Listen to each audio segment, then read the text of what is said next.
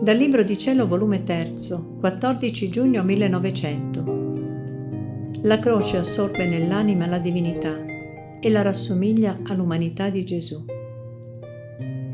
Trovandomi non poco sofferente, il mio adorabile Gesù nel venire tutta mi compativa e mi ha detto, Figlia mia, che hai che soffri tanto?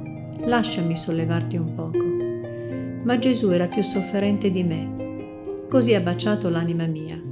Siccome era crocifisso, mi ha tirato fuori di me stessa e ha messo le mie mani nelle sue, i miei piedi nei suoi.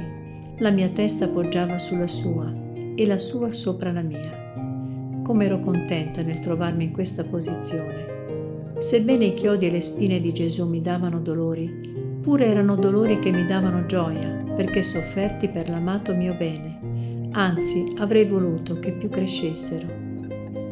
Anche Gesù pareva contento di me, che mi teneva in quel modo attirata a sé. Mi pareva che Gesù ristorava me e io fossi di ristoro a lui. Onde in questa posizione siamo usciti fuori e avendo trovato il confessore, subito l'ho pregato per i bisogni di lui e ho detto al Signore che si benignasse di fare sentire quanto è dolce e suave la sua voce al confessore.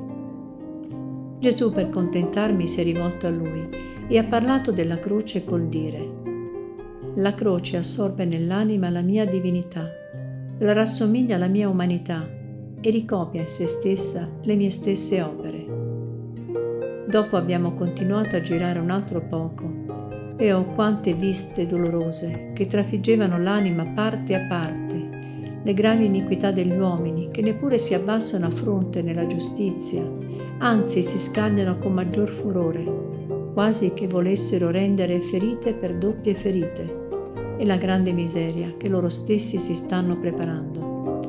Onde con nostro sommo rammarico ci siamo ritirati Gesù è scomparso ed io mi sono ritirata in me stessa.